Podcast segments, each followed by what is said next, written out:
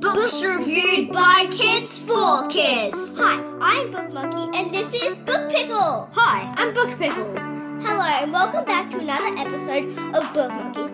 We will first be talking about My Epic Dad, written by Danny V and illustrated by Marina Varola. First of all, the illustrations made an adorable dog called Killer. I absolutely love Killer. The page when the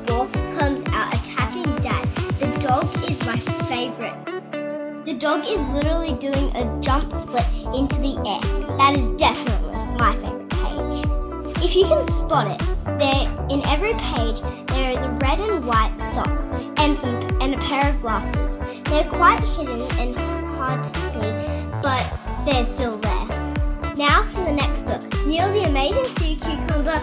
I love the page where the girl is throwing a pickle, I mean cucumber, off the off the boat into the ocean. The illustrations are great. I love that. Lucinda Gifford is an amazing illustrator, as well as Amelia McInerney as the author. Now I'm handing it over to my good friend Book Pickle for Mr. Impoppable. Hey, I'm Book Pickle. I'm here to talk about the new book, Mr. and Impoppable. The new Larrikin House book, written by Trent Jamieson and Brent Wilson. This is a children's book about a balloon and a boy. My first read this book, I was surprised by the well-known story. The main pre- premise of the book is about a boy who hates most things except for popping balloons. That is until he meets Mr. Impoppable, the, an unpoppable balloon, who runs a chocolate shop.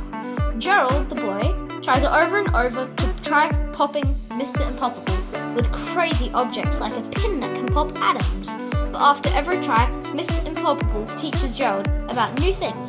But in the end, he realizes that th- some things are left unpopped. Things like friends. Now, thanks for listening, and back to the host, Book Monkey. Happy reading. Thank you for listening to another episode of Book Monkey. Books reviewed by kids for kids.